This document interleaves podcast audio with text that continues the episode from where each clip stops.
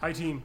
For this week's one minute HIIT, I'm going to share a small story that dates back to my senior year of football at McMaster University.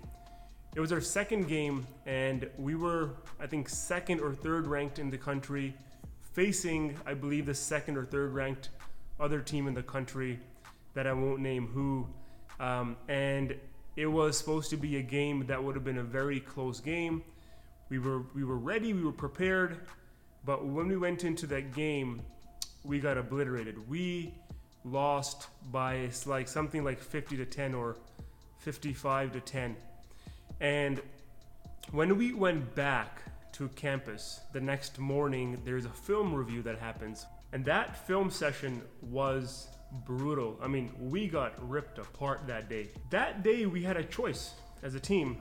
Uh, either we let that moment make us believe that we're not a team that's bound for the championships, or we let ourselves believe that that was just a bad day and we're gonna rise above this. When we went back to practice that Tuesday, I still remember this.